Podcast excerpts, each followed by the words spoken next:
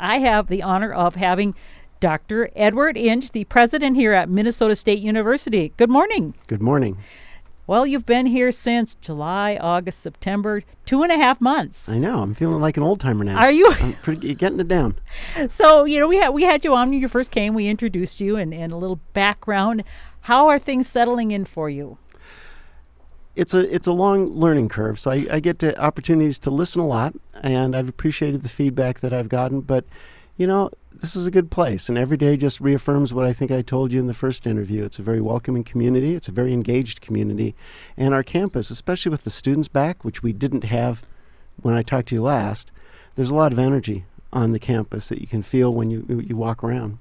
And I think it's a renewed energy because we had the last essentially year and a half off because of COVID. Mm-hmm. And I am hearing, and maybe you are too, how students are so happy to be back on campus. I hear that all the time. Uh, you know, I, I talked with a, a, student. I was getting coffee, and and a, a, student came up and was talking to me, saying, uh, "This is so much better than the last 18 months. Being able, to be, and it's not just that uh, they're back together, but all of the things that they do that are engaged. They they're able to go uh, see sports events. They can go. You know, we're going to go see the uh, the studio theater production tomorrow, which would have been tough to do a year ago. And so, I think um, all of those pieces have given the campus back a vibrancy that you didn't have when you're just online. I think people are wondering how are we doing with COVID because we hear about it all around increasing in terms of schools. The the, the Yeah. elementary and high school kids are back again, and cases are being brought up. How is MSU doing at this point? I think we're doing well. I think we need to be cautious. In the region, uh, the case positivity rate is fairly high, but uh, we've had to put in, in place certain protocols to try to reduce any chance of spread on campus, including mask mandate for being indoors, uh, which no one's crazy about, but I think if we can in any way inhibit the spread, that's a positive thing. Starting this last week, uh, we started for staff and faculty a protocol for either testing or demonstrating proof of vaccination. Of the 95% of our employees uh, that have put in their, their paperwork, 90% of them are vaccinated. That is a very, very good number. In October, we'll start with a similar protocol for students. But the self reports we have with students and student workers are showing that they are vaccinated in the high 80%. I think, I think continued uh, work toward getting our, our community here vaccinated and continuing along with the uh, protocols we put in place will help us get through this and be able to stay together. Do we still have the? Uh, they had beds, especially, uh, I guess, dic, uh, don't. Uh, I'm thinking of the word for the folks who have COVID. There's like a dorm or someplace where they can go. Yeah, we, we have- Designated. that's the word I was.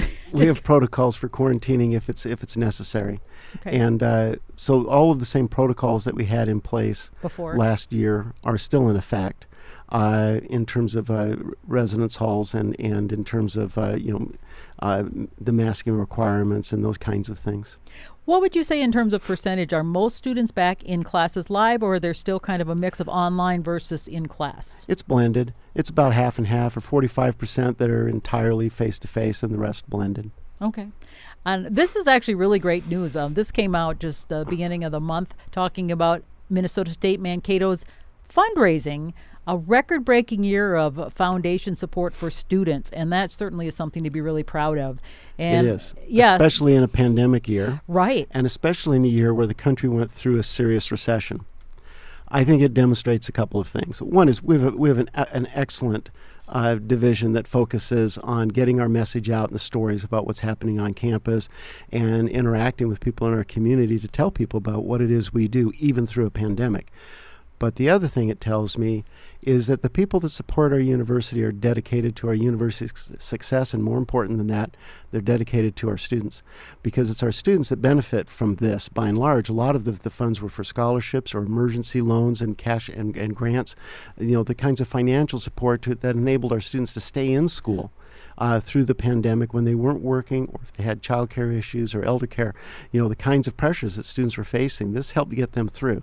I personally know a number of international students who said they would have Yeah. had to have gone back to their home countries had they not had the support of the Minnesota State University. And of course, now Minnesota State is, uh, we're doing a campus drive. Right. And it's just neat for me to see the dedication and commitment of faculty and staff who give back to help these students. It's important because you know I've, I've always believed in, in paying it forward, and you give back to those those things that helped you get where you are, but also to think about when you pay it forward, when you when you give things back. Um, you, you invest in your own community in the success of the people that you work with and and it's the, one of the things that has been such an amazing realization about this campus is how much our staff and our faculty are invested and dedicated to our student success, and not just in the classroom or in the theater on the fields, that how, how they succeed as people.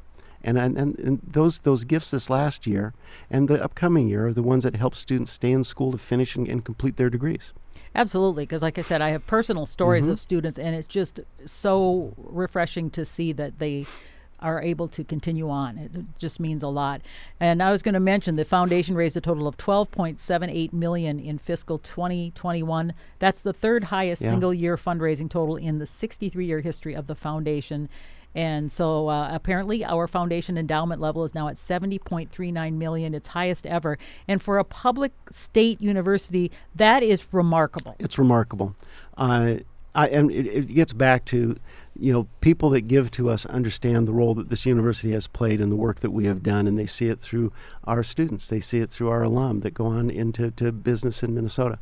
And so I, you know, I couldn't be more proud of the, the work that our folks have done to, to hit those numbers, but more impressed with our community that supports the university at that level.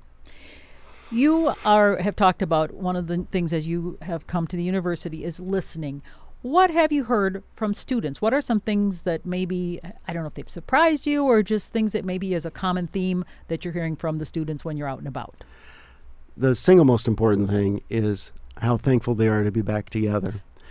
And it was telling when we went to the opening football game. Uh, it was raining. Which was a really good game by the way. It was way. a great game. Yeah. It was raining, and it was cold, and the people in the stands didn't want to be anywhere else. They wanted to celebrate together. They want to be in community and doing projects together on campus. Uh, it's the level of joy that people have being around is the thing that, that is the most um heartening. You know, I, I, I, I went and talked with families during move-in days and just about uh, the excitement they had that life was getting back to normal and seeing, uh, at least seeing our way toward the end of the pandemic, and that uh, this was going to be a great year for them. That they were they were convinced, but you know, but you listen, you hear all these different stories about the very many paths that our students take to get here. Because I don't think I've heard two that are the same. You know, there are students that came from other countries, as you mentioned, and what it took for them to be here and what it takes for them to be successful. There are students who are single parents and how important their education is to them because it's an investment in their family. And students that come here through the traditional means, they came out of high school and this is where they wanted to be, all have different stories. And I love listening to the stories. I mean, they tell me a lot about the character and the characteristics of this place. And, and you know, it's, it's tough to have a bad day when the people that you are serving are, are celebrating what they get to do in this place. Oh, let me tell you, it is it has made such a difference having the students back. It Yeah. do, like you said, the energy just comes right back up because we really missed them. Really, uh, actually, a lot. I know I did. Well, you yeah, know? absolutely, and because the campus doesn't have a heartbeat, right? I mean, it, it, when no one's here. I mean, the, the real energy of what happens in the place is when our faculty, staff, and students are in the same space together. What we create, what we do, what we engage with, what we learn, all happens in community, and and uh, it's nice to have that back. And I'm glad to hear that you're attending the Maverick Athletics. As you know, yeah. we have one of the winningest football teams in in many years, so that's really great. And and Yep. so I wasn't there. My husband was and told me all about it. So I'm glad to hear that you're doing that. And good to see your first play tonight. That's right. No, just uh, I am camera is tomorrow night, I believe, is when Oh, we're going. I think it starts actually tonight, but yeah. Yeah, so I, I'm seeing it tomorrow night. I think we have. Uh, I'm, my schedule gets a little weird. I believe we have volleyball, and then I am camera. So you are a busy man, yes. Mhm. Have you been working at all with legislators at all, or is that something that's more done at the state level with uh, Min State overall, or is that something you've been working, meeting with uh, representatives, legislators, etc. I've met with several leg- uh, legislators um, here on campus and also off campus. Centrally, there is a legislative agenda that the system works on, and you know what are the, the key priorities for the system. But there are legislators that are interested in what is happening here on this campus, including the governor. By the way, I saw him uh, recently in uh, uh Minneapolis, and and uh, you know he's a he's a big fan of the campus and what it is we do. He used to, to you know used to live here, still lives here, mm-hmm. I believe has a home here, and uh, he's excited about what we do. And then the legislators I've talked with, I, I, think it's five so far, they're interested in in where we see ourselves going and what it is we're going to uh, focus our energies toward, and what the campus is going to evolve to be. And as you've been talking to them, what are you expressing to them as some of MSU's priorities? What are some things that are really important that you think that they need to hear?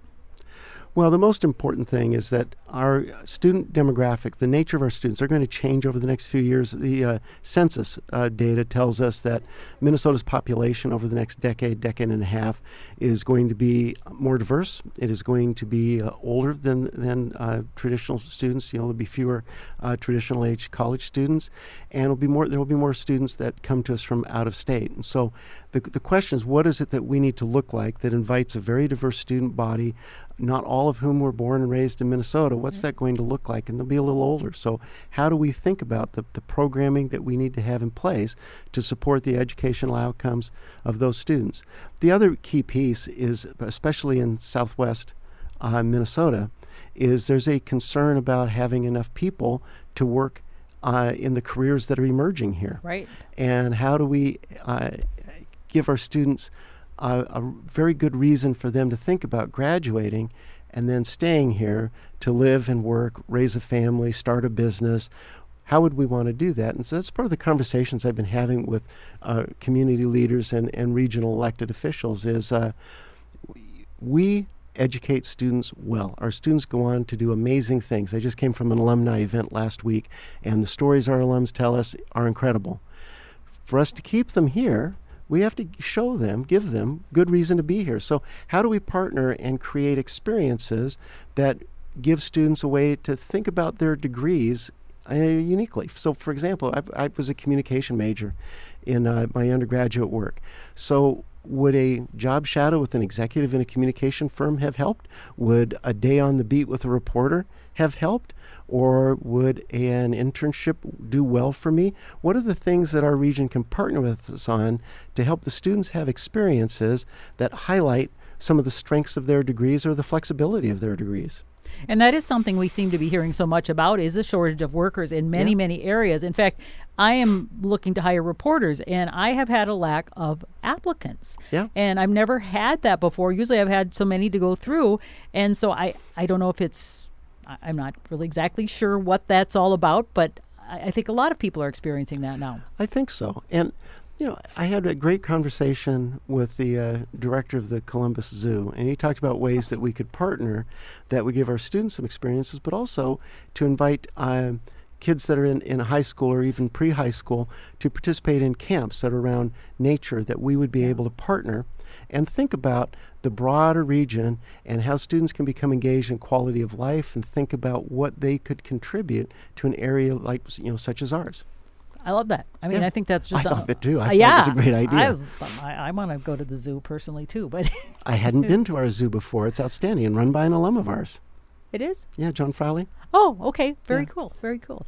Uh, a lot of people have uh, finances on their mind. They know that um, we've been spending lots of money for you know with COVID and everything, and uh, I think a lot of us have heard about the tightening of budgets and things like that. How are we doing? Are we, you know, you hear about other universities, St. Cloud, having to do significant cutbacks. Their enrollment is down like half of what they used to be. How are we standing financially and, and student wise? You know, that's an important question. It's something that I think about regularly. Uh, our budget is driven by our enrollment sure. for the most part. I mean, the enrollment is the key indicator of the strength of the budget. So enrollment is down over where it was last year, but it's come back to only about 0.3% down. Overall enrollment by head count, we're down about 200 full time equivalent students, which means they're taking less of an average uh, credit load. But uh, that we're down at all is troubling, and what it tells me is some of that is pandemic related, but part of that is the beginning of shifts in, in demography and where students choose to go. And so, part of what I think our mission is is to think carefully about when we invite a student to come here and we accept them to be here, what are the unique opportunities they have? What are the experiences that we're going to provide for students or, or make available or work with them on to? Uh, give them a, a, special and unique experience with this campus, with our region. Um, enrollment is going to be an issue over the next decade plus, and it's something that we'll need to look at. That all that said, our budget is in good shape for this year. Uh, it'll depend on whether we retain our students at a reasonable rate into next year to know what next year's budget will look like. It'll be a little tighter than this year's, uh, by the way the, that uh, the legislature uh, uh, allocates funds for the, the right. system. But uh, by and large, I feel pretty confident where the uh, you know where our baselines are, and I, I don't see a, a need for any major uh, uh, pullback in anywhere. In fact, uh, we have some funds that are set aside for strategic reserve that allows us to invest in some of the priorities that we have this year, which will be about around enrollment and developing the kinds of programs and outreach that students are going to need.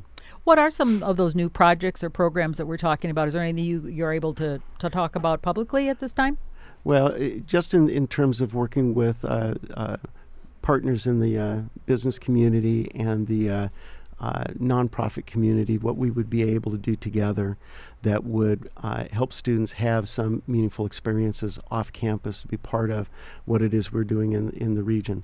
The, the, big, the, the big initiative this year, though, is to think carefully about what it is this university needs to look like by 2030. And so the campus conversation and the regional conversation around the five things we talked about last time where enrollment's going to go, the best way to focus our resources to ensure that we're leveraging our, our dollars the best way we can, to really carefully curate a student experience that is meaningful and will attract students to our campus because we offer something unique and interesting. Uh, I remain concerned about health and well being of people. As good as it is to be back, there are also more pressures yeah. when people are back. And I want to make sure that we're able to provide the, the support outreach that we need to there. And then the big initiative for the system for this campus is to ensure that we're a welcoming, inclusive, campus that invites students, you know, all students to participate fully. And that's important for us to do. And because when we do that, we open ourselves up to more students in the future as the state diversifies, but also we allow more students to succeed uh, and, and earn their degree and go participate in their communities. Do you anticipate any capital projects, infrastructure type things that, that we're looking into the future? Of course, the legislature has its own budget restraints. So, what are we looking and hoping to, I guess, ac- accomplish in terms of getting some things put our way? Well, the single most important is to upgrade our, our uh, academic environment with the replacement of the Armstrong Hall sure. project. And I have spoken with our uh, legislators about that. I even gave my, my first tour of Armstrong Hall oh, to one of our legislators who wanted to see it. He took classes in there, so he wanted to see what was going on in there. And, and mostly, you know, the, what a new building will do that replaces that one will have the effect of allowing us to have a much more flexible instructional space and one that's more dynamic, that, that allows for different kinds of instruction, be more innovative. And if this campus has shown anything in the last 18 months, is we're pretty innovative about how we approach instructional delivery and the, the, the important notion that uh, we we adapt to meet the needs of our students where and when they are and how we do that. So it would be a purpose-built building that allows us to do that with high degrees of flexibility that's connected. The other piece that happens which I think is important is if you look at Centennial Plaza, it's a very dynamic place mm-hmm. where people are very engaged and it's a, it's an important community space when Armstrong Hall comes down, the existing one, that opens up our community space significantly in the interior of campus in ways I think that will create opportunities for much larger kinds of events and, and more opportunities for interaction and, and a lot of different kind of breakout things that can go on there. For perspective, how old is that Armstrong building? See, now you give me a history oh, quiz. So well, maybe I'm, that's I'm not a good question. in the I know it's old. 60s, early 70s, I believe. Okay, because I was, you know, I've been in there, and it, it does seem very limited by how it was built, and for the time, yes. I'm sure it was really great. But right now, with given technology and things, it seems like it's kind of outlived its course. And actually, one of our um, uh, physical plant people gave me a, a, tour of it to show me, you know, we've been able to keep it up to standard and functioning, but it's showing its age and some of its infrastructure. Sure. And yeah, it's an it's an older building. The, the thing is, is we, we don't teach the way that that building was designed to teach. We don't line students no. up in fixed rows and they look at the professor. I mean, it, there was a time when the professor was the, the, you know the, where the key knowledge was. I mean, your key knowledge was the professor in the room or the library is where you could access information and the professor helped you interpret it, important roles. But now, with the amount of information that's out yeah. there, the role of, of teachers has changed some. And, and, you know, we were more about helping students understand the information that they see, evaluate the information that they get, and work with them on using it to do something positive. But that requires a more active kind of classroom dynamic as mm-hmm. opposed to the more mechanized sit in a row and be told things. Right. And I mean, I know high schools are adapting to all that and other schools mm-hmm. as well. As far as the library, now that has been updated in years as yeah. well. Is that in pretty good shape?